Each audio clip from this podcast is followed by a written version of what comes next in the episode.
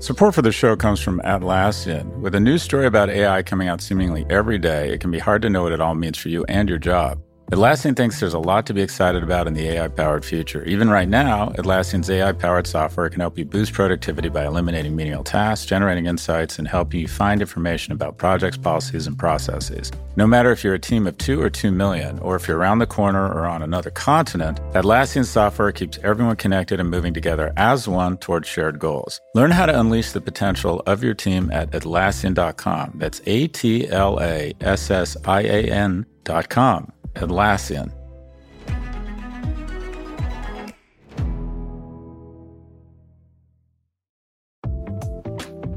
Support for this show comes from Mercury. There's an art to making the complex feel simple. Everything should be in sync, so even the smallest part serves a bigger purpose. Simplicity can transform your business operations. That's why Mercury powers your financial workflows from the bank account so ambitious companies have the precision, control, and focus they need to perform at their best. Apply in minutes at mercury.com.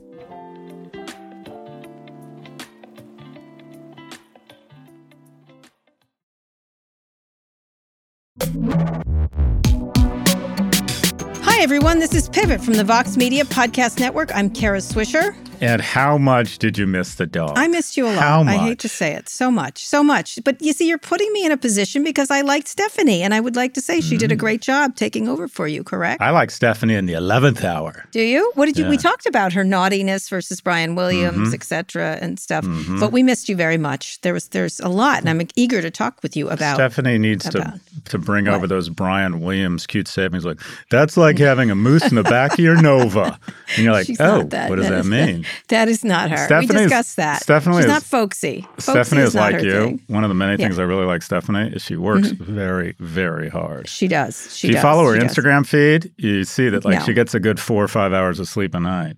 I do not follow her Instagram. I don't. I'm not on Instagram. But she. I was. We discussed her her white len, uh, vinyl outfit, which was interesting. Mhm. We talked about. Ooh, really? Ukraine. Say more. Yes. I Did- didn't Did you listen. not see her first night? Was this like what are you wearing? Was yes. this like the worst Cinemax what she was ever? wearing. Skinemax. Was is this what the L about. word We come to talked about- podcast? No, we we co- talked about Skinemax. Do you remember Yeah. Skinemax? Do I remember Cinemax? sorry. Oh, I have a very deep relationship with cinema. That is great art. And anyway, she was great. And of course, we missed you, and so did the fans. hmm Today, more Ukraine news, including the impact on Facebook, Netflix, and Samsung. Mhm. Also, Trump's new social network is a ghost town, although that is an insult to ghosts. Uh, We'll Mhm. see what is happening there. We'll speak with author Elizabeth Williamson about how online conspiracy theories became real world problems. She, of course, wrote a book about Sandy Hook, amazing reporter. But first, I want to give a quick shout out to one of our youngest listeners, Salen in Austin. I hope I'm pronouncing that right. Her mom, Tori, says that Salen listens to us twice a week on the way to school with her dad, possibly our youngest fan aside from the golden child. Uh, thanks for listening, Salen. And I just want to note uh, uh, our producer asked Tori who Salen likes better, and she said it's a tough choice, but as a young lady, she's impressed that Kara knows all the business leaders and trends, but loves Scott's sense of humor, and she likes to hear them talk about their kids. Okay, then. In celebration of Salen, Yeah. I got a couple jokes. Keep them clean. Kara, did you hear about the bike that wouldn't move? No. It was too tired. hold on, hold on. What about the ch- this? Write this down, Salem. Oh, what about the cheese that saved the world? Oh, It was please. Legend Dairy. Legendary. Salen, cleaning it up. I'm cleaning it up for Salen, oh Kara. God. That was not These easy. wor- I'm sweating right worst. now. I understand. One more. I'm one sweating more. right now. Do you have any more? Uh, what did the curtain say to the other curtain? What? Pull yourself together. Those are good. okay. Those are good. Uh, I got a million got- of them. All right, we're, we are not going to be doing a children's show because these jokes are terrible. Anyway, Salem, we're very happy you're listening to us, and we welcome all our fans, young and old. All right, on to some news. It's Apple Day. Uh, the companies expect to roll out new versions of iPhone SE iPad Air, Mac Mini, and a 27 inch monitor. The new gear might help Apple employees when they return to the office on April 11th. They're going to go back. Uh, a lot of people are going back now suddenly, um, which is int- which is will be interesting. Um, but we'll see what's going to happen with all these things. But they're as usual, Apple's sort of going away. They're not, of course, announcing what people expect to be, which are glasses eventually, some sort of glasses, um, cars, and things like that. So this is sort of sticking with what they do best and doing new versions of them. What do you think of this? There's got to be something else. It's pretty. It's pretty yeah. hard to sell a 27 inch monitor as compelling. I don't. Mm, I would buy one. I have an old monitor. I would buy a new monitor if it's beautiful. No. No, I, this seems like a giant yawn to me. I'm, what I'm saying is, I think there's going to be something else. I really? think they're going to announce something else. It just does yeah. this. Who cares? Does anything here?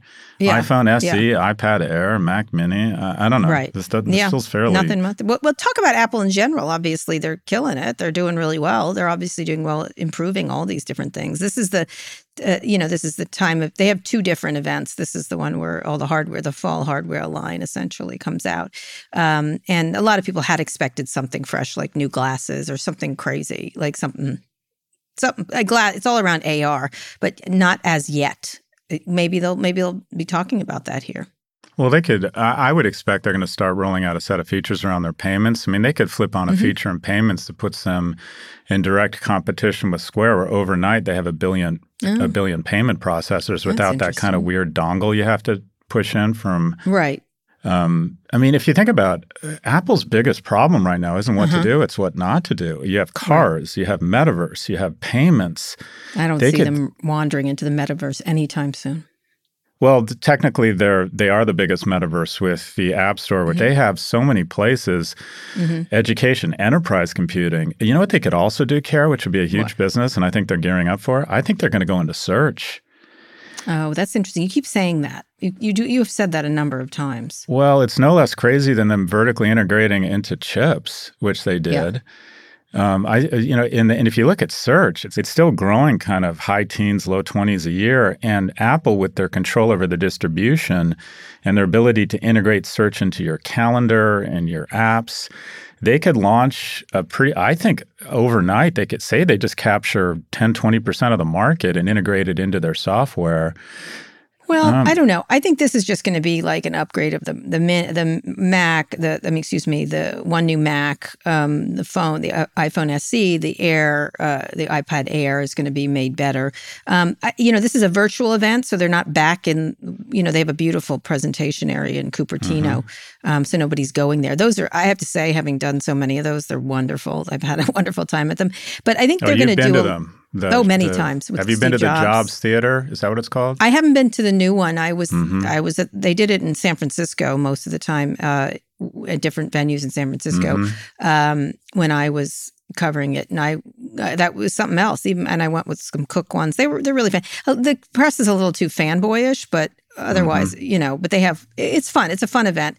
Um, they have a lot they're going to release over the year. I don't think they're going to be doing just events. That used to be the thing. Um, mm-hmm. Um, but there's, there's, a, there's going to be iPhone 14, 3 mm-hmm. new Apple watches and more Macs, um, mixed reality headset. That's what everybody's waiting for is this, this idea of mixed reality headsets. And I think that's going to be the most important thing. Yeah. The thing that stuck out to me was they're saying they want people or they're suggesting people be back in the office three days a week. And there's no mm-hmm. company that I think better aspirationally identifies or marks the age, I would argue, than Apple. And if they're mm-hmm. saying employees are going to be back three days a week, think about what that means for the broader economy. Because what that mm-hmm. implies, it used to be five days a week. It right. wasn't coming four. It wasn't coming. It was coming five right. days a week. Mm-hmm. And when what is arguably the most aspirational company in the world sort of endorses a three-day work week, you're talking about theoretically a net destruction in commercial office space of 40%. Yeah. Yeah, it could be. They have, of course, their beautiful circular flying saucer thing in mm-hmm. in Cupertino. It's quite beautiful. So they spent a lot of money building that thing, and so they don't they don't use other people's office space ever. Um, mm-hmm. They have their own. But yeah, you're right. I think they're going to set the tone. A lot of these tech companies are, and I think companies, you know, Stephanie did talk about this week. You got to go to your biggest performers and say, what do you want? What? Do you, how do you want to live? And then different people get different things, uh, which will be. We'll see. I, I, but I agree. Three days a week will probably be standard at some point. Hybrid. Um, it's not zero hybrid. one. Hybrid. Non-binary Hybrid. workplace, Kara. Yeah. When's the last time you were in an actual work? You had an office. I went to your office once. Yeah, we we're sort of a metaphor, I think, for what's gone in the economy. We rented an entire floor in Soho. I've always I've I've been one of those boomers. It was like, you mm-hmm. want to work for us, you got to be in the office. Yeah. And if someone had a kid, I like to think we were generous generous around flexibility. We were always very generous with people when they were going through stuff. But generally speaking, I believed mm-hmm. in the electricity and entropy and serendipity of people bumping off each other. And I used to, I, mm-hmm. if you want to talk about unpopular, I had 8 a.m. all hands meetings in oh, the office God, every why? week. Why? I thought it set the tone for the week. You're here to work mm. your ass off, and we're here for economic security. That's just, mm. I, I, was not the Hallmark Channel version of a startup. Ne- can you imagine doing one of those today? Can you imagine oh, doing it? It just wouldn't. It just, it literally wouldn't. And as a matter of fact, when I brought in a CEO to replace yeah. me at L2, the first thing he did was cancel the 8 a.m. meeting yeah. on Monday yeah. mornings, which got him huge applause around around the block. But the I had a full floor on mm-hmm. Spring and Crosby, I and. I paid about seventy bucks a foot. I was, you know, way out in front of my skis, total rookie move. And then we did a podcast. We had an epidemiologist on our pod in, I think, mm-hmm. March of 2020. And I called, I think he was a guy from the University of Maryland. And I called him and I said, Can you just give me a sense? I'm in an office, I'm in New York. We're, we're starting to hear about infections. And he said, Scott, it's worse than anybody thinks. And I went into the office and I told everyone to get their laptops and go home. I put together my spreadsheet and headed to the Riviera Maya with my family mm-hmm. and uh, my total go bag. And I called our uh, tenant, or excuse me, our landlord, and I said, I want out. Mm-hmm. And they said, oh, "Well, it'll cost you a a year's security deposit." So I mm-hmm. literally wrote a check, or I say wrote a check. I gave up close to a million bucks, mm-hmm. and this was their thinking, and they were honest with me. They said. "Okay, this thing will be over in three months. It'll take us three months to lease it out, and we get right. six months of free cash flow. Right. It's still empty. Two years wow. later, it's wow. still empty. Good move by you. Uh, lucky. None of us yeah. thought we'd be here. None of us thought we'd be no. still in this for two years. But no, again, I always the opposite. I, I rented a very small office. Yeah. Always had people work at home when they wanted to. Had people in intentionally. Yeah. Um, and and I don't know what I would do now. I'm certainly never going to manage people again. So who knows? Oh, actually, speaking of workplace, I'm not allowed to talk about it very much. But I've watched WeCrashed, which is coming in in a, in a two weeks, I guess. Mm-hmm. You are a big freaking character in that in that uh, series. Say more. I I cannot say more. I cannot. Say, I sent you some screenshots. Be honest. Does Brad Pitt play me? No, a bald guy does, and he's very funny. I've heard that. I, he tweeted at me. His name's Kelly Aucoin. He was in do- he's Dollar Bill and Billions, and he played he the pastor in the Americans. He's enjoying himself playing you. That yeah. I cannot say more because I'm not. You're not allowed to comment on it. Mm-hmm. Except it's fantastic. The whole thing's fantastic. But did you, you did you watch it? Did you enjoy it? So much, so much. Really? And again, cannot say. I will write about so it when it comes out. I've watched they were kind enough to forward me the series. I've watched the first three episodes. Uh, I'll say this, and I'm not supposed to talk about either. I think Anne Hathaway steals the show. Fantastic. They're I all good. There's nobody who's not good. She steals show. the show. There's no stealing. I think she's fantastic. I agree. I, we cannot talk about it more, but it's really good. But I want to focus on you. You're really Go the guy who plays Go you. On. Thank you. You're really good, and you say I'm good. Kelly Aucoin is good. He's really good. He's but he channels you. He has several of your. Um, ticks and i'm like oh my god i gotta meet this guy now because mm-hmm. we gotta we should have him on let's have him on to talk about what it's like to play he you. seems like a lovely guy. He and I have been tweeting well, at each other. It seems like a nice Yeah, well, man. tell him to come on to Pivot. We'd love to talk about it. Anyway, okay. Kelly, it was great. Speaking of workplace, and you are it's that that's about workplace. So obviously, we is we my shirt off in any of these episodes? And is he you jacked? make a lot of comments like that. No, but yeah, not at all. No? Anyway, okay. Elon Musk says that he wants a union vote at Tesla. After years of resisting union pressure and violating federal labor laws, Musk called on the uh, UAW to hold a vote at his factory. The about face comes after the President Biden's State of the Union address, where Biden highlighted electric car efforts from Ford and GM, but didn't mention Tesla. At this point, I think Biden's being kind of a not good about doing this. And Ford and GM are both union shops. Um, so, what do you think about this? I mean, it's inevitable, right? Presumably, it's inevitable. And unionization of of Tesla, but maybe not. Maybe that's what he's inevitable. doing. It so wasn't inevitable me, at Amazon. Tell me why. This I don't. To be honest, I think yeah. the fact that he has called for a vote means he's mm-hmm. already done research that that solidifies the notion mm-hmm. that it's not going to pass, mm-hmm. so they're not going to have unity. There's no way he'd be this confident calling for it if he didn't believe mm-hmm. it was going to be rejected. Really? Yeah, I don't. I don't think. I don't. I don't. This was like when he did took a Twitter poll after filing to sell oh. shares. so he's got data. Yeah, he well, already you never know for sure until the vote happens, though, right? You never know, right? Or not? Maybe you do. I, I, I think you could probably pretty easily do a statistically significant survey of three to five hundred people with a mm. confidence, mm. you know, two standard deviations plus or minus five points, and if he says sixty-one percent are going to vote no, he knows that, so he can call. So what is it. that? Don't they come at him again and again and again until they finally get in there? That would be my guess. Is he's going to be dealing with them just like Amazon is dealing with the union. It's not over by mm-hmm. any stretch. And if you think you're a union giving up on this, why would you?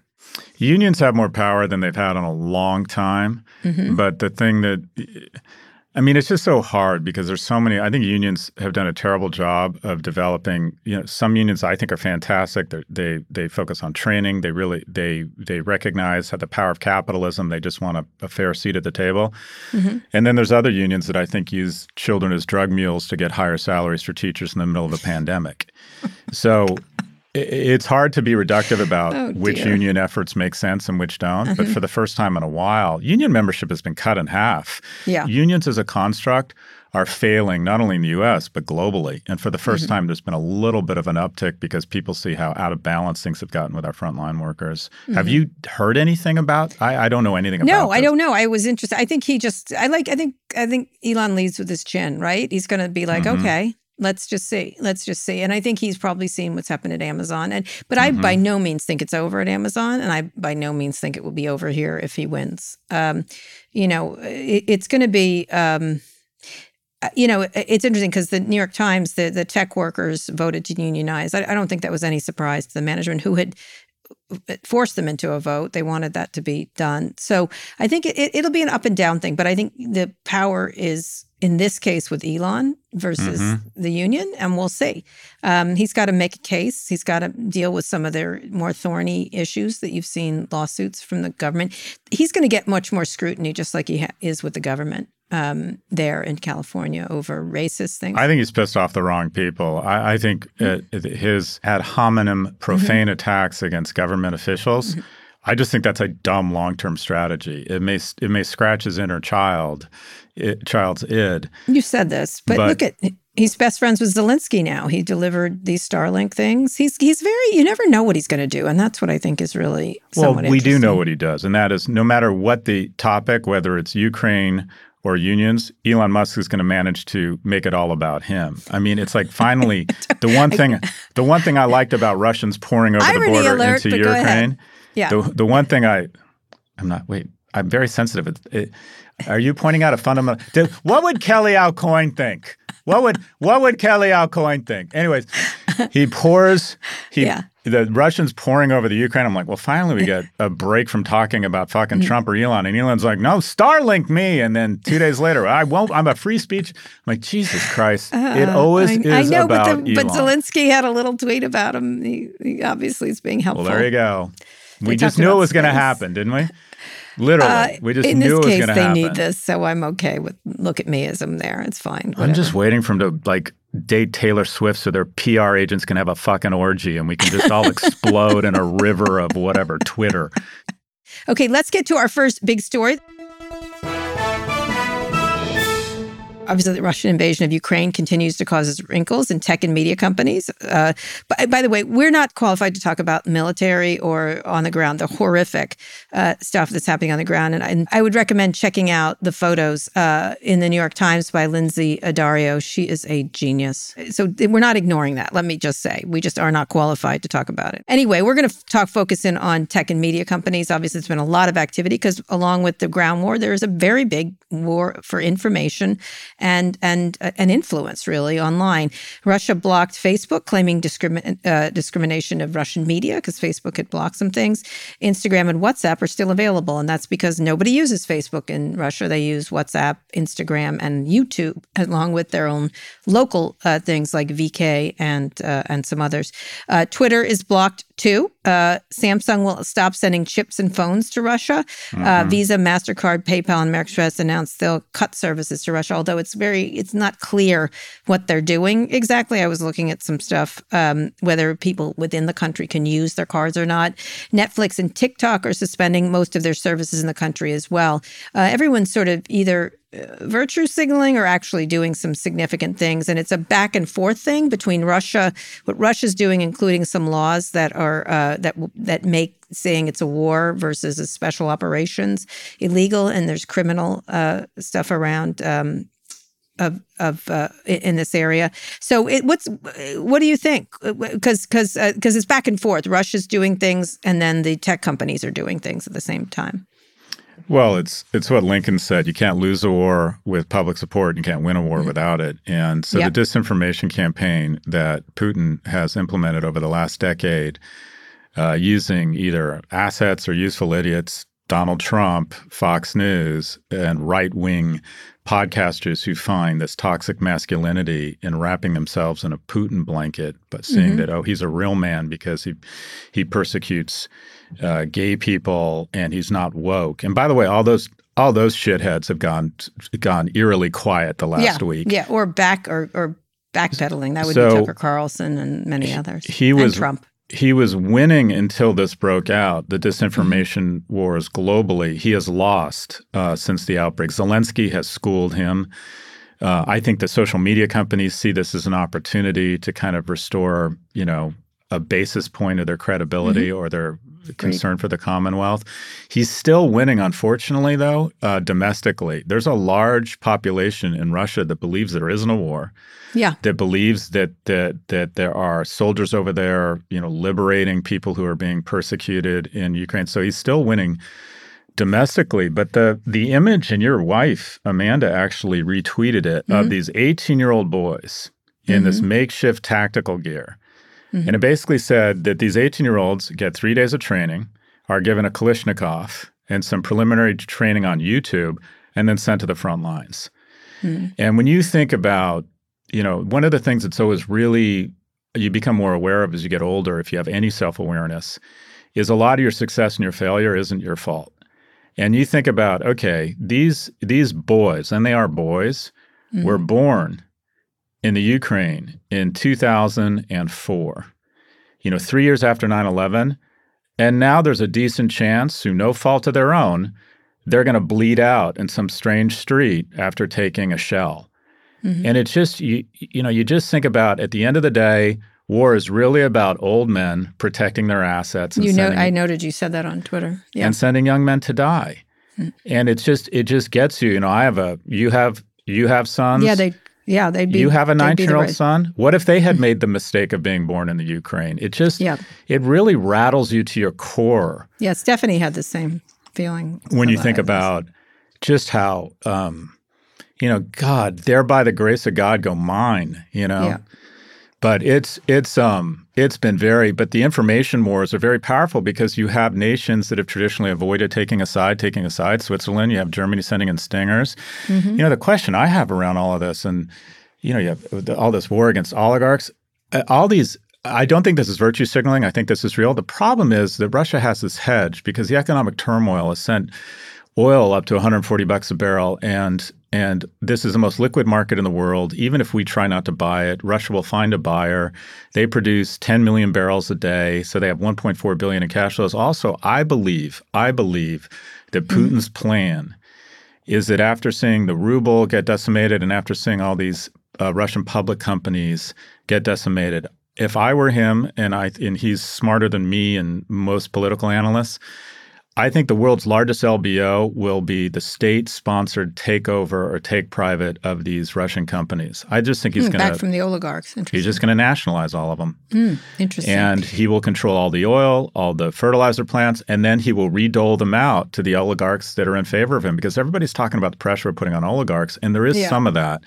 But here's the thing they're kind of all in on Putin because Putin is the one that made them.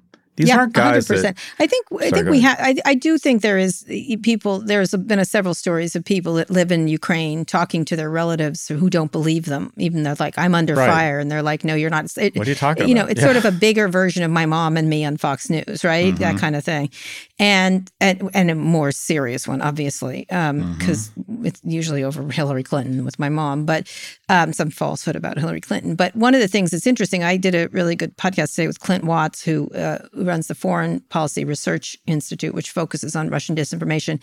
He thinks a lot more is getting in, and there's there's you know dropping Wi-Fi spots, VPNs, all kinds of things, and the fact that 4,500 people were arrested yesterday. That's a lot of people in mm-hmm. Russia. That's not very common.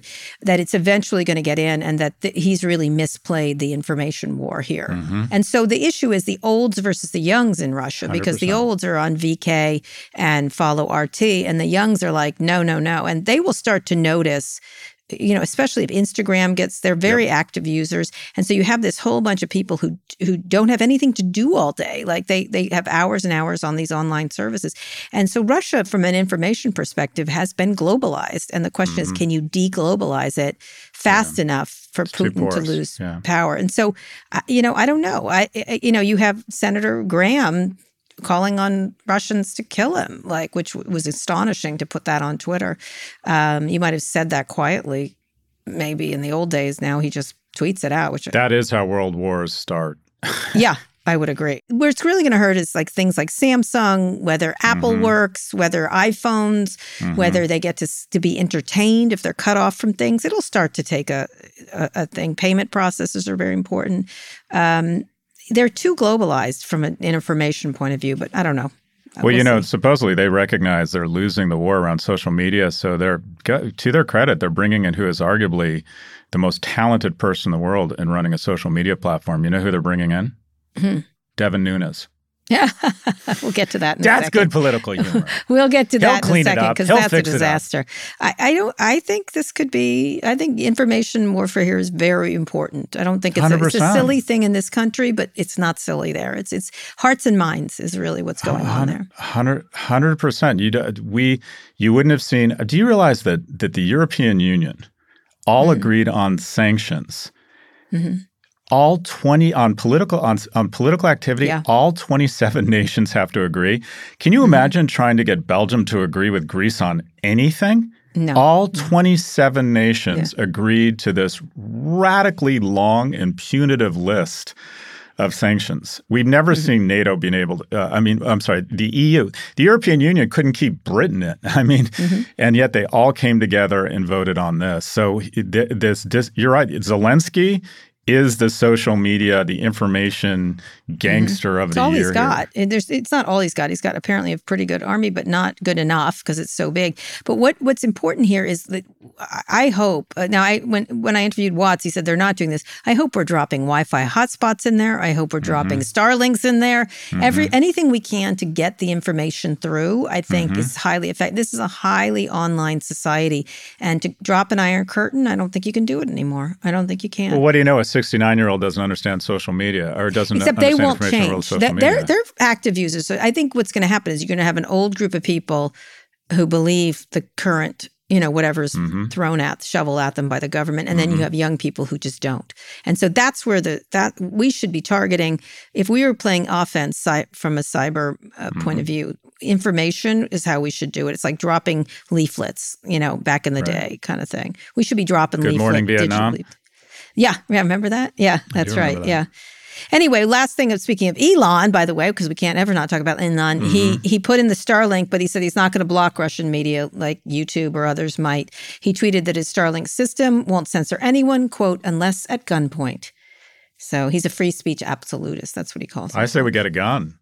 No, no, don't you dare. I'm kidding. That was just a joke. Kidding. Just a just joke. Just a joke. You, you insufferable numbskull. Okay, first off, did anyone ask him to censor? No, no. Okay. Let's let's talk about Elon some more. Just so you know, McDonald's is still operating in Russia. So is Coca Cola, PepsiCo, Papa John's, mm-hmm. Starbucks. Uh, Ukraine also has active McDonald's. And WeWork. WeWork is still in in. Uh, yeah. The, yeah. Sandeep said he was going to continue there. Yep, yep, yep. Uh, Snapchat disabled its heat map feature in Ukraine. Ukraine has asked Amazon and Microsoft to kick uh, Russia off their cloud services. Microsoft has pulled back services. Anyway, we will see. We will mm-hmm. see what happens. But this is a very important theater of conflict uh, from a from a media perspective and a cyber perspective, including defense. He takes so, the. I'm telling you, Kara. He takes the oil money and yeah. he nationalizes every company right. on the cheap and okay. now and it consolidates his power it's just that it's kind of frightening prediction. to think about but all right that's a very out, out there thing i think that's that's a very smart analysis anyway let's go on a quick break when we come back we'll talk about uh, failing Truth Social someone who's not very good at social mm-hmm. compared to others and we'll speak with a friend of pivot elizabeth williamson about sandy hook conspiracy theories fox creative this is advertiser content from Atlassian. One of our customers who produces pizza at a very large scale all across the world. Believe it or not, they use AI to review the quality of the pizzas that are created. That goes through a workflow that scans the images of the pizzas and makes sure they visually look like what they should. So it's pretty cool. That's Sherif Mansour, Atlassian's head of AI. Sherif thinks there's a lot for companies to be excited about on the AI generated horizon, spanning everything from making pizza to producing podcasts like the one you're listening to now. There'll be far more jobs created on the other side of this revolution. Instead of a world of less, Sherif envisions an AI powered world of more. In everyone's day job, they're moving from doing the thing to often being an architect of the thing. It unleashes the potential of every human. And I think we can go from a world where few people have access to a high level of intelligence to a lot more people having access to this information. AI is really giving everyone on the planet more resources to do great things. And I'm very optimistic about that opportunity that lies ahead. Transform teamwork with the power of AI human collaboration. Start using Atlassian Intelligence for your Atlassian products like Jira and Confluence now. Learn more at Atlassian.com. That's A T L A S S I A N dot com. This episode is brought to you by Shopify. Forget the frustration of picking commerce platforms when you switch your business to Shopify, the global commerce platform that supercharges your selling wherever you sell. With Shopify, you'll harness the same intuitive features, trusted apps, and powerful analytics used by the world's leading brands. Sign up today for your $1 per month trial period at shopify.com slash tech, all lowercase. That's shopify.com slash tech. Scott, we're back. President mm-hmm. Trump's Truth Social is neither true nor particularly social. Uh, the iPhone app has plummeted in the App Store rankings. I think it was around 100 uh, when I when I last looked at it, placing it behind Planet Fitness and Akinator, an app for a genie that can read your mind. Trump is reportedly furious with the low numbers, um, though hasn't yet posted anything on his own social network. He he made one post actually on his own social network, I believe. He hasn't done anything else. Uh, you know, they still haven't done the SPAC situation yet. What do you what thinks you of this? I still haven't gotten in. I just got a note saying I'll get in soon because there's such a high demand, but clearly there's not there's a lot of not, nothing going on from people who've gotten in there. What do you think? We said this already, correct? Uh, Truth Social and its its uh, digital world acquisition core. It's parent SPAC, most overvalued company in the world right now. You have. Mm-hmm. I mean, I mean, you have a company being run by Devin Nunes that's a tech and media company based on a premise where there's already a ton of benchmarks that show that networks, social media networks that that um, traffic in one viewpoint don't work. Yeah. Whether it's, I mean, we when we had on stage, uh, uh, what was it, Gettr and Parler? Or Jason what, Miller from. Get- they all want to talk about censorship because none of them want to talk about the fact that they're shitty businesses mm-hmm. and mm-hmm. that they're not getting any sort of traction. And this thing, I, I, I was reading our notes. I mm-hmm. didn't know it had actually launched. Yeah.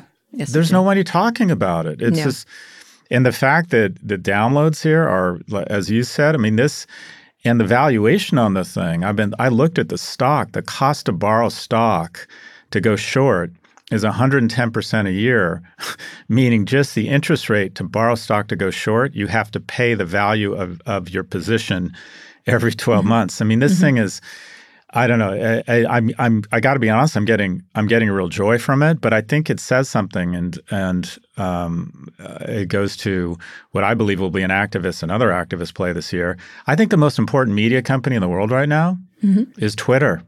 Mm, I think it's totally unassailable. Look at it's it through totally, the through this. Uh, through the Ukraine situation. I, mean, I, I, was on with the Washington Post national security analyst on my mm-hmm. other podcast, and mm-hmm. I always ask, "Where do you get your information?" And they kind of start and they wave and they go, "I get up, I look at Twitter." Yeah, People have made amazing use of Twitter, uh, like uh, all kinds of national security people, similar to COVID, but in this case, it's not quite so much screaming, but you get some really amazing threads. It used to be called an article, I guess, or a column, but uh, they're using it. And the news, the amount of news that goes on, and the and the ability to see things quickly. I agree. It's a. I said this to someone this weekend. It's a media company.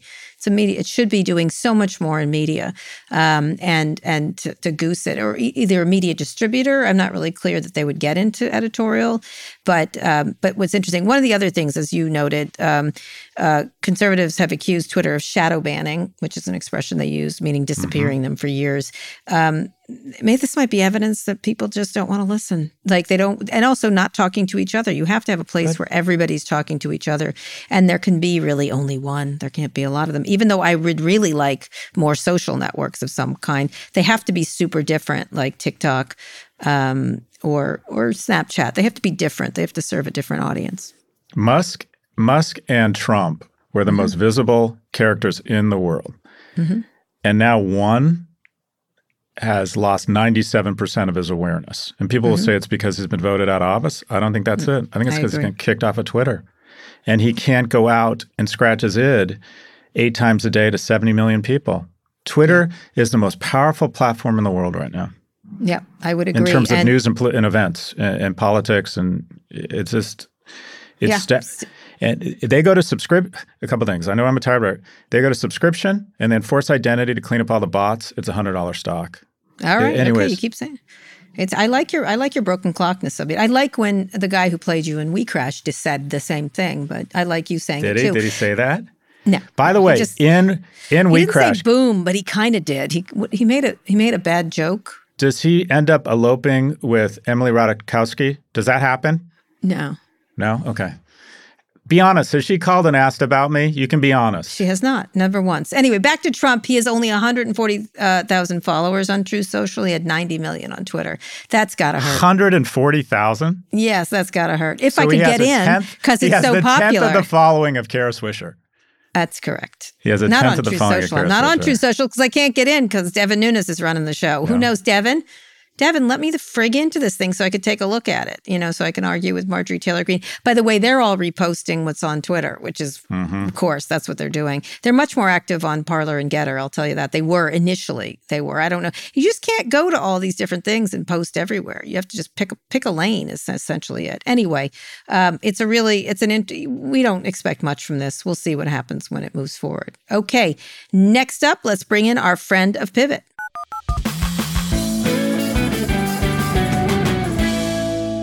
Elizabeth Williamson is a feature writer in the New York Times Washington Bureau and the author of Sandy Hook, An American Tragedy and the Battle for Truth. She joins us to discuss how conspiracy theories and misinformation start online and make the jump into real life, in this case with tragic circumstances uh, over the course of many years since uh, the initial. Uh, incident in uh, in Sandy Hook, which was the murder of children. Uh, welcome, Elizabeth. Thanks, Kara. It's nice to be with you both. So I just want, I'm going to start because I interviewed uh, Len Pozner, who is um, uh, the one of the fathers of one of the uh, children murdered there, um, and we talked a lot about all his efforts over the years, uh, and which is which you chronicle in the book to try to stop people like Alex Jones from using platforms, uh, and and the the incredibly slow moving and almost cruel uh, way that these companies did not help him in dealing with it. Can you talk a little bit about that? Uh, you know, in this particular case, I'll talk about wider conspiracy theories, but this was sort of the first time that online had been used in such a such a such a way that that the companies could do nothing about it or didn't do anything about it. Yeah, I mean, um, Sandy Hook is a the story of the spread of the conspiracy theories is really a foundational story in a lot of ways because it sort of predicted what we would go through when it came to, you know, Pizzagate and QAnon and coronavirus and the 2020 election lie, and then there we are on January 6th at the Capitol. Um, but the initially lenny used a really great analogy to describe this. He was recalling the H.G. Wells uh, time machine movie adaptation in which the guy is standing in front of these bronze doors and trying to get in and he can't because no one can hear him and they're impermeable. And that to him was Facebook and the other platforms as he was sort of pleading with them, can you please take some of this content down because people are hunting us online. And he just couldn't get anything other than an automated response. Mm-hmm. So talk about what happened so people understand what happened after Sandy Hook, after this tragedy where I, a total of how many people were killed, including teachers? It was 20 first graders and six educators. Mm-hmm. Um, and soon after, in fact, if you go back and you look at Alex Jones's broadcasts, beginning on the first day, he was convinced that this was some kind of a gambit to impose draconian gun control measures um, by mm-hmm. the Obama administration.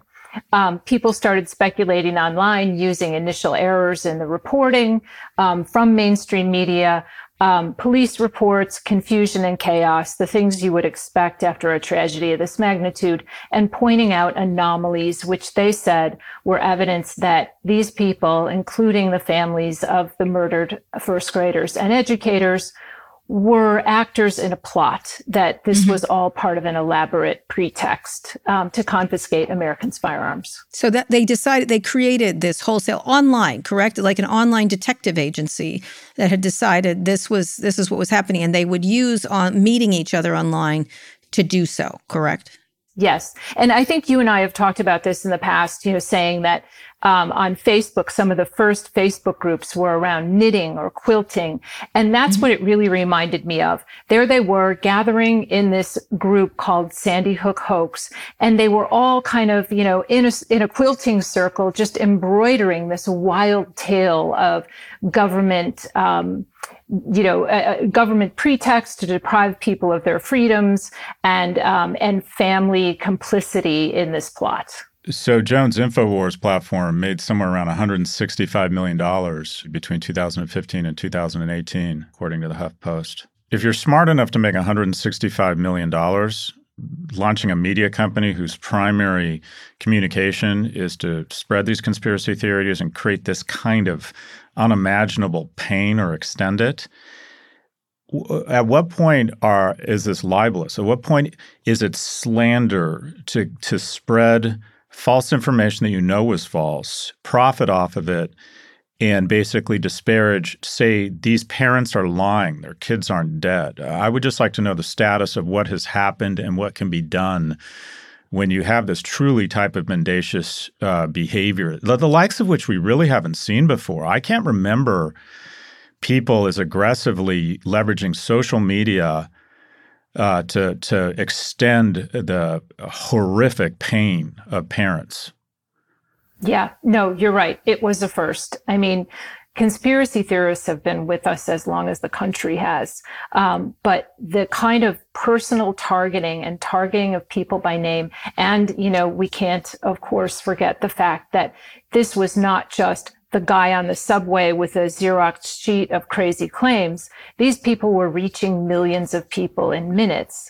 Um, so those lawsuits really wanted to test that. You know, is this, as Alex Jones and all the conspiracy theorists, and by the way, the platforms themselves claim, is does the First Amendment protect this kind of speech that unleashes years of torment again and, and, and really hunting and harassment of our most vulnerable people?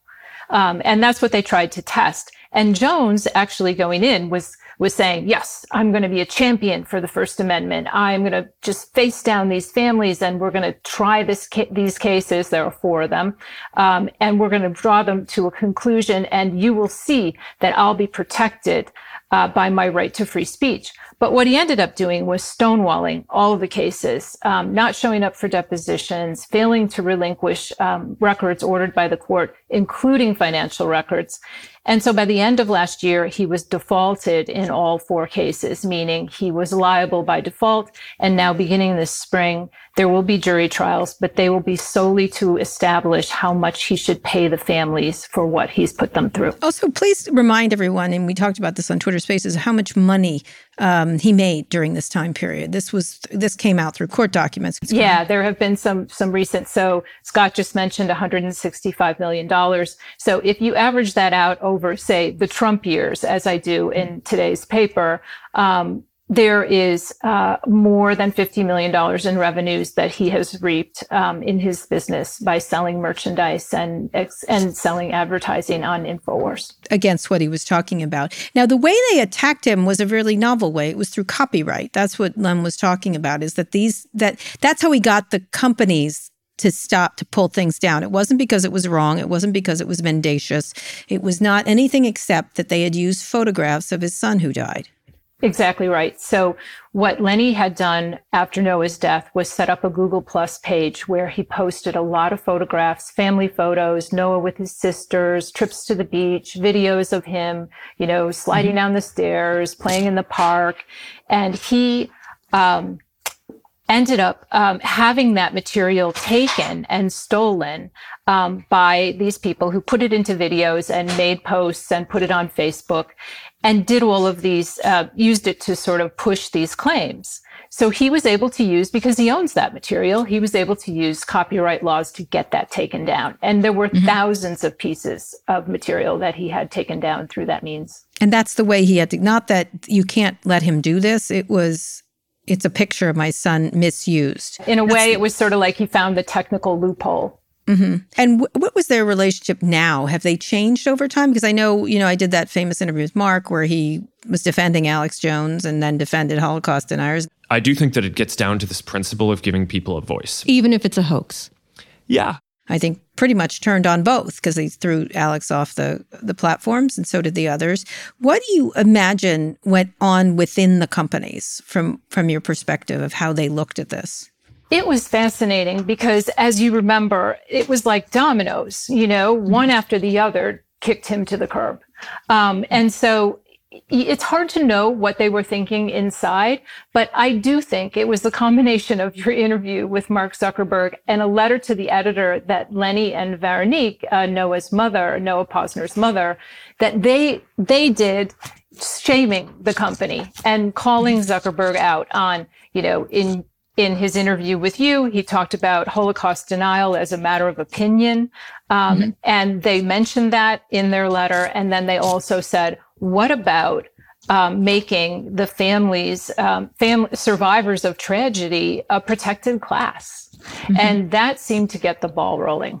So it would seem to me w- w- that this might have sort of a reshaping of media. That if you think about the media, uh, th- this comes down to a, a, lack of trust in our institutions, right? No one, there's no veracity in what you're hearing through mainstream media uh, whether it's CNN or Fox, it feels like that some of this is self inflicted, that it's become more about opinion and made the story about them and dunking on the other side. Do you see an emergence of any media that is attempting to fill this void and be the one to be a voice that most people look at and go, okay, this does appear to be true? Uh, is there an opportunity here? Is this giving rise to new media outlets or new source of information? I'm not sure I see that actually. I don't, I can't really answer that. Um, I think what it has done is it is rare to find Sandy Hook hoax material online now. And that's been through Lenny's efforts, but also just the public drubbing that these companies have gotten, partly from folks like yourselves who, you know, have said, how can you allow this to circulate? And, and how can you sort of, I think, you know, Kara put it this way, you know, you're using the First Amendment as a cloak for human greed.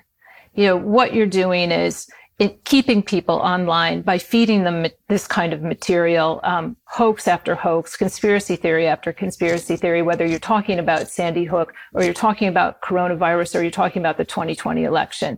People are online for hours, you know, giving up all their personal information, um, you know, reading advertising. At the same time, they're just immersing themselves in this trash. Right. Talk about those people because one of the most interesting things is a lot of them were young mothers, correct? Yeah. That were against the the the parents of the children who were murdered. Yeah, I mean, initially that what they wanted was, and there, there's one I profile in particular. She'd had some trauma in her past. She was a mom of two boys who were around the ages of the children killed. And she said she went on this Sandy Hook hoax Facebook page just saying, I am here for anybody who tells me that this didn't happen because I can't take it. You know, she had been someone who had actually had a car accident in which she hit a child and the child died. So this was just more than she could handle at that point. And Lenny has characterized it as a kind of post traumatic stress that those individuals are going through. But mm-hmm. those were the people he was able to reach. They really just didn't want to face that this had occurred, but they were open to facts and persuasion. And he but did, others not. But right? others not. Yeah. So he convinced that group early on, and they actually became some of his most committed volunteers battling against these hoaxers and trying to get the t- this content taken down. But the others are having fun. You characterize it as a party online over the murder of children. Yeah, Lenny was calling it a hoax party. Um, mm-hmm. They got a lot of psychic income from sharing this material, praising each other when they came up with a new anomaly or a new ripple to the plot. Um, it was a sort of social cohesion, a kind of tribal um, circle that they were in, sharing these theories. And by the way, presenting a united front in attacking these families. So it sounds, I'm just curious, going back to this case where Alex Jones has defaulted.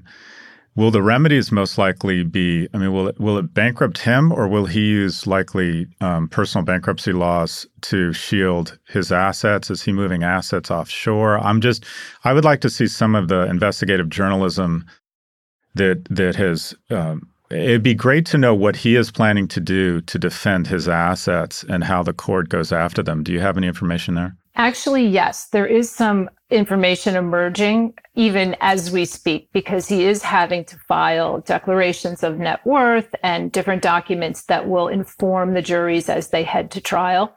Um, what they can see, and and this was something that um, I found for the book, and also that we've reported in the New York Times. He has created a network of LLCs in which he's right now claiming that he owes more money than he's made to one of these LLCs. But you can kind of trace the ownership of the LLC and find that it's not really an outside entity. But, mm-hmm. you know, there, these facts are still emerging and, you know, there will be a lot of investigative work done on this. In terms of where he's hiding it. Because then he sort of, he, after Sandy Hook, he sort of, you know, uh, hopped right over to election lies and it was an integral part apparently of of what happened on January 6th he was one of the many people pushing those theories and continue to. Exactly. I mean i think you know ukraine is is just something we can talk about when we talk about these theories because mm-hmm. you look at you know here's putin sort of making a naked bid for empire and using a campaign of quote denazification, this sort mm-hmm. of mind numbing lie to justify it. Um, what I think this shows us is that, you know, I worked as a foreign correspondent in Eastern Europe for 10 years, you know, mm-hmm. including three years in Putin's Russia. And you can see now that, you know, what was once the province of a foreign adversary like Russia, sowing nationwide discord in minutes, mm-hmm. you know, through really sophisticated means, now anybody with a smartphone can do it. And that's mm-hmm. what the 2020 election lie taught us that, you mm-hmm. know, it's not only Jones, but it's any person who decides that the election was stolen and has any kind of a platform on social media. And, and in this case, uh, the Ukraine is fighting back, you know, and uh, we find that a lot more. Some of it is misinformation too, but we find that a lot more heroic as opposed to dastardly, which is kind of interesting. Yeah, I think whether you're talking about you know the kinds of online fighting with conspiracy theorists, or you're talking about you know the Russian invasion of Ukraine, it is true that the first casualty of war is truth. Well, I just want to point out that that Spotify and Joe Rogan had Alex Jones on uh, when these claims were uh, were had been proven to be false, defamatory, slanderous. And this is a publicly traded company. This is someone who has, you know, so we're, we're all talking about, you know, Joe Rogan's rights uh, in terms of free speech. You know, should spot, and I don't, I don't know how you reverse uh, uh, if there's any attribution or legal notion here, but this is a public company that is platforming Alex Jones and taking a hands-off approach. Were there other media companies that, for ratings or under the banner of free speech, decided to platform Alex Jones? Uh, not necessarily, no. But what was surprising early on was that he mounted such a vociferous um, sort of uproar over the what he thought would be a pending, you know, watershed for gun safety legislation that he actually made it onto CNN. He was on with Piers Morgan. He was on the Howard Stern show. Um, he had a real platform. I mean, he, he doubled his viewership between 2013 and 2016 by pushing these claims. And mm-hmm. part of it was because he found that he was able to gain a mainstream media platform for himself by being a vociferous voice against gun control. Um, and unfortunately, people don't watch InfoWars from that world. And so they didn't ask him about his Sandy Hook claims. So he got the platform with none of the cost. Nobody called right. him on the carpet. So, what do you imagine is going to happen to him? What What is this? What does Sandy Hook say to all of us? It was sort of the canary. I think Len called it canary in the coal mine of what's happening. What's your greatest worry, and then what's your hope that this will lead to? So, my greatest worry is that for the next election, as we saw to some degree in the last, we won't need Russia to interfere. We won't need them to sow disinformation. A swath of the Republican Party has proven themselves willing to do that themselves. Mm-hmm. Um, not only that, but Stop the Steal has become a model for autocracies around the world. If you don't like the results of an election, even a sham election, you can just say it was a fraud and see, you know, roll the dice and try your luck or mm-hmm. start to repress your own people until they accept that lie. Um, so that's my worst fear. Um, my hope is, and I don't want to put all this on the youngs, but I think that there is a lot of skepticism among the newest category of users of social media. And I do think that that is hopeful. I also think that we're developing some policy answers for this. Um, and, you know, including addressing, you know, certain ways to curtail the immunity provided by Section 230 and I also think that um, there's a strong look at this by the platforms themselves. Lenny has much more. He's no longer standing outside those bronze doors. He mm-hmm. flags content. He's a trusted flagger for these organizations. Um, it's a shame. It took just a public shaming for them to do the right thing by him. They're still doing the wrong thing by many others. Um, but I do think that this is we're starting to see what a grave danger this is and taking some action. Well, I think I recommend this book highly. Uh, and Lenny, Len Pozner is a big character in it. And He's a hero, really, truly a hero, after terrible, the worst tragedy that anybody could suffer. Um, uh, the book is called Sandy Hook An American Tragedy and the Battle for Truth. It's available starting today. Thank you, Elizabeth Williamson. Thanks, Liz. Thanks, Scott. Thanks, Kara. All right, Scott, that's kind of bracing, isn't it? Anyway, uh, great book, great uh, reporter, and we will be back for wins and fails.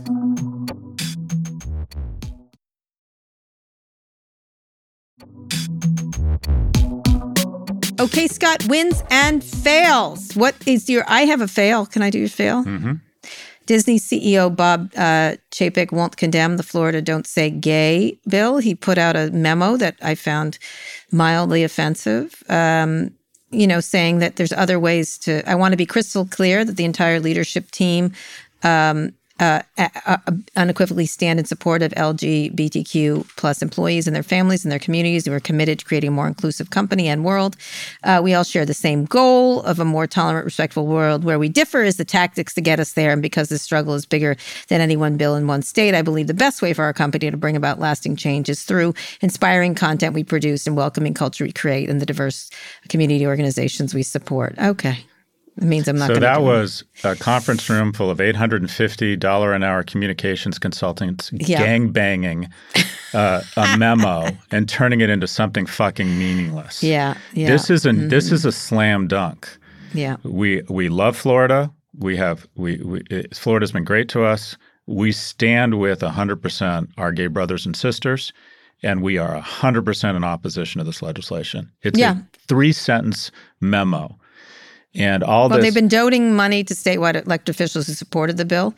Um, he added the company also donated to politicians who opposed it. Well, they, they have been they've been giving money to everybody. To be fair, they give money Um, Yeah. to everybody. They Yeah. spread it around.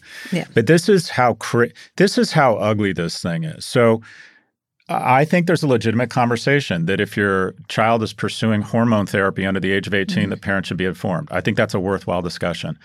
I think it's a worthwhile discussion. This notion, or at least the fear that that that you know, when uh, uh, uh ten people in a class in a in the whatever seventh or eighth grade raise their hand and say, "I am this sexual orientation," that's a worthwhile conversation. Yeah. When you have a legislation called mm-hmm. "Don't Say Gay," Yeah. how the fuck is that any different than state-sponsored legislation that says "Don't say Jew" Hmm. or "Don't say black"? How is it any different? You're starting from a point of, I am going to be a bigot because I believe there is a vein on the far Yeah. right that is also makes bigoted sense. that will see me equally as crazy. And it all you always got to go back to the source of the disease. And the source of the disease here mm-hmm. is something really boring. And it's always the boring shit that gets you. Politics. it's gerrymandering. Mm-hmm. When they went into Texas, the new lines have been drawn just recently, and they have they have packed all of the Democratic districts with all Democrats. They have packed all the Republican districts with all rep- Republicans. So what does that create? It means general elections are no longer elections. Every election is now a primary election where everybody tries to be crazier on the left or crazier on the right. Mm-hmm. And we end up with legislation with titles of don't say gay. Yeah, it's interesting. Uh, You know, one of the things that, but Chapek could know better than this. He told the staff that I do not want anyone to mistake a lack of statement for lack of support. As we have seen time Oh, and again, corporate statements do very little to change outcome or minds. Jesus Christ. Instead, they are weaponized by one side or the other to further divide and flame. Simply put, they can be counterproductive and undermine more effective ways to achieve change. Well, I hope you are beating them up behind the scenes, Bob, because if you're not, something saying something publicly makes a difference. It made a difference in the trans bathroom debate. It makes a difference. It may seem like virtue signaling, but it isn't. Not not for Disney. Disney runs that state. Disney runs that state. And when you push back with your cruises or whatever, these politicians pay attention. But whatever, whatever. Don't worry about it, Bob. I want the other Bob back. That's all I have to say. The other Bob wouldn't have done and his this. cashmere sweaters. I, I think Bob, Iger would have handled like this Bob. differently. I'm I think Bob this. Iger would have handled Totally, this differently. totally. He would have done This is not what Chapek wants to be known for. Yeah, he It's just seems to be- terrible decision. this guy seems like a lot of his i don't know i just i want the other bob i want bob one back anyway that is my fail uh, i uh, my win is is going to be this WeCrashed but i can't say anything more so uh, what is your what is your win and fail Uh, my win is Airbnb, where I am a shareholder disclosure, but I, I'm fascinated by the fact that people are reserving apartments in Ukraine as a means of giving them money. It strikes me Oh, it's yeah. now become sort of a GoFundMe or a payments platform. And it just got me thinking that Airbnb is probably going to evolve into the launch a credit card similar to the SBG credit card, where you get 2% credit on Airbnb stays. They'll be able to transact Mm-hmm. i would do that revenues because that's the key. If you can't use crypto or you can't send money to, to Ukraine, you can Airbnb. Airbnb is now a payments platform.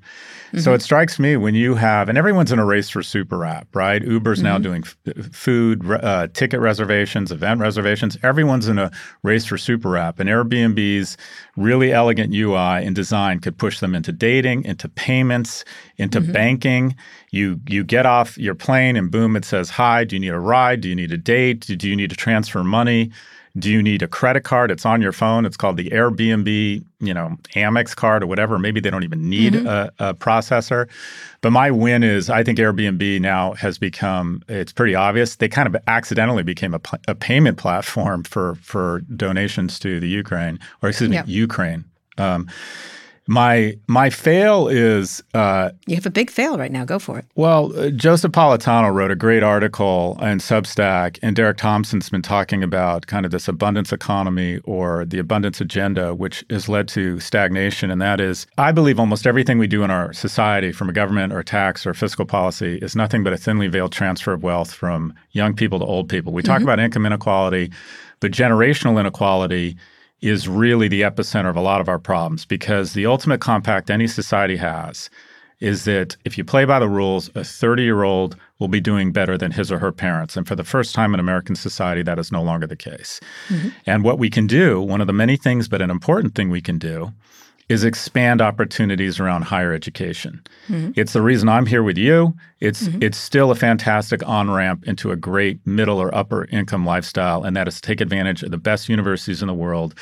And while we've been able to scale Google and we've been able to scale Salesforce 24% a year, we can't seem to s- scale our great public universities more than 1% a year. And part of that is evidenced by what has happened at the University of California in Berkeley, where a neighborhood group has bound together and using overregulation in California around environmental protection has basically forced, and the, the, the Supreme Court in California has upheld a decision where they are not going to be allowed to build additional housing on land they own, on land that Cal owns. Right. And as a result, they've had to send out 5,000 letters and say that we are going to have to reduce or maintain our student population. And this reflects something much more mendacious in our society. So this is just so people don't know, Berkeley's a very is a very regulated area. Uh, it's like it's like if you want to talk about California woke, Berkeley would be the place you might start in. And so people in the neighborhood, and this is not uncommon, the town and gown pull and push and pull. It happened in mm-hmm. Georgetown near Georgetown University. And so what they're doing is you can't you can't house these students, and therefore you can't expand and make it bigger. Um, and and it, it restricts the ability of Berkeley to add more students. Well, it creates it's a war. It creates a scarcity mindset, and that mm-hmm. is if I already have a house I don't want more housing. Mm-hmm. If I'm already a big company, I don't want competition, right? If I'm already have a university degree, I want to make admissions more difficult. And this is an older population saying, I don't want change, I don't want churn. I want scarcity, which increases the value of my assets at the mm-hmm. cost of young people. Right. And by the way, the population of students happens to be browner, younger, mm-hmm. more female than the homeowners, who, by the way, none of them moved into their homes before Berkeley was there. Right. And so, if there has ever been, in my opinion, license for eminent domain where investments in public infrastructure create good for the Commonwealth, the University of California, Berkeley has the second most Nobel Prize winners in the world. We have a habit of producing women who end up in the cabinet. So, when you reduce the st- student population by 10%, you are reducing Nobel Prize winners, you are, you are reducing females in the cabinet of the administration by 10%. And this is nothing but the thinly veiled attempt by an older generation, which we have gotten very good at, at creating scarcity such that our assets go up at the cost of future generations and younger generations. Yeah, and, and also, also I'm sorry. Just so you know, for people who don't know the area, I taught at Berkeley a journalism class there one semester, just once. it's a very nice area now around the university, but it is dominated by the university. And anyone moving in there has to know that, has to understand. Um, but the housing prices have gone up rather significantly, and so there's sort of a a, a, a NIMBY uh, kind of thing happening there. It already was there, but it's really there's no question if you moved in the university dominates that whole neighborhood in in in Berkeley where it's located. It's like all this bullshit of Philip Seymour Hoffman and other actors would get whipped up into a frenzy and say NYU was growing too fast and was losing the character of Soho. I'm like NYU is the character of Soho. Mm-hmm. What do you talk again? This all comes back to the same thing. It's everything's you you want things to slow down and not change once you got yours. Yeah. But it, how are we going to level up young mm-hmm. people? And if you talk about the one place we absolutely need to scale, it also, to be fair, uh, it, it, demands and warrants a more creative conversation from university leadership to say, should we be building campuses in less expensive impacted areas? Mm-hmm. Should we be moving to hybrid learning so we can expand capacity? Should we should we be developing products outside of the traditional four-year degree, a two-year degree in cybersecurity or health tech? So we need to be creative in higher ed. But mm-hmm. public institutions, if there is one plan, if we can take back homes running mm-hmm. Amtrak or putting in a mm-hmm. military base, we should be able to build housing on the land we own for our greatest, in my opinion, greatest upward lubricant of the middle class in history, which is our great public institutions. This was no surprise on all sides. It's kind, you know what I mean? Because if you know those neighborhoods, they, again, the prices have gone up. It's now a very attractive place to live in the Bay Area. Um, and it it it has a very push pull, but it's it's like mm-hmm. listen, the students were there first. Sorry, they were. You have to know well, when you're moving into Berkeley, you're going to get the University of California at Berkeley. What's more important, housing prices of boomers or access right. to the greatest yep. upward public? What? And by the way, the moment we started, and I'm I'm obviously a Cal grad, could, but the yeah. moment we started integrating um, diversity into the rankings, the mm-hmm. University mm-hmm. of California, Berkeley became the number one ranked school in the nation. We don't yeah. see that as important to expand. You have this life changing drug called the University of California, and you want to limit its access to people? Yeah. So, yeah, but you're right about the about the, the they have to figure out new ways to teach and not just be physical. Hundred percent. It's a beautiful campus, by the way, and it's very vibrant. And there's certainly a lot of parties. My brother went there um, and had a party house. I mean, I, I can't imagine he drove people crazy. Uh, my sister-in-law went there, um, but again, this is just the wrong decision just the wrong decision. Anyway, so uh, my win is Airbnb as an adjacent payment platform and all the opportunity to scale into different categories. And my fail is the scarcity culture fomented by my generation at the cost of younger generations. Yep, 100%. Those are very good ones. It's a very good argument, Scott Galloway. I'm glad Thank you, back. Kara. I'm glad you're back, other guy. What's his name Go. again? Who's the actor playing you again? Kelly Aucoin. I'm going to call. We're going to get together. We'll get together with All him. All right. Okay. You keep saying that. Okay. All right. How's your How's your date with Ben Stiller? Did that happen yet? It is happening. It's set. Talk about an awesome I'm foursome. It's going to be me, the yeah. very handsome George Hahn, the very yeah. soulful Rex Chapman, and the very famous Ben Stiller. I'm going to have that happened with with with uh, your old. Don't go there. Don't go there. Okay. With All Ando. Yeah, I'm Ando not inviting Ando this time, but I want him to huh? hear about it because he'll okay. get jealous. I hope Ben shows up. I'd feel sad if he doesn't. For you, sad. Don't even you. say that. Don't even say that. Ben's excited. We've been I would have a back one, a, backup. A backup. I would have a backup celebrity. I need a backup celeb. Yeah, bringing Kelly into this picture. Anyway, um, uh, in any case, I hope you have a good time. Anyway, I'm don't excited. forget if you've got a question for us, is whether it's about tech, business, media, or whatever you want to discuss, go to mm-hmm. nymag.com slash pivot uh, or call 855 pivot. The link is also in our show notes. Okay, Scott, that's the show. We'll be back on Friday for more. Can you please read us out? Today's show was produced by Lara Naaman, Evan Engel, and Taylor Griffin. Ernie Indradat engineered this episode. Thanks also to Drew Burrows and Emil Severio. Make sure you subscribe to the show wherever you listen to podcasts. Thanks for listening to Pivot from New York Magazine and Vox Media. We'll be back later this week for another breakdown of all things tech in business. Let's have legislation that says, let's say gay. Let's say black. Let's say Jews. Let's say women. Let's say people of color. Let's say America. Push back on this bullshit.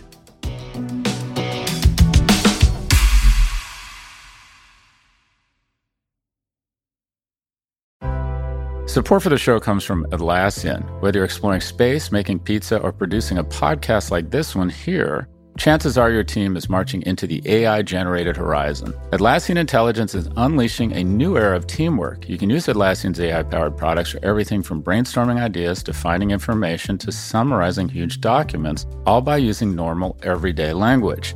Atlassian AI powered software like Jira and Confluence help teams accomplish what would otherwise be impossible alone. Because individually we're great, but together we're so much better. Learn how you can transform teamwork with the power of AI at Atlassian.com. That's A T L A S S I A N.com. Atlassian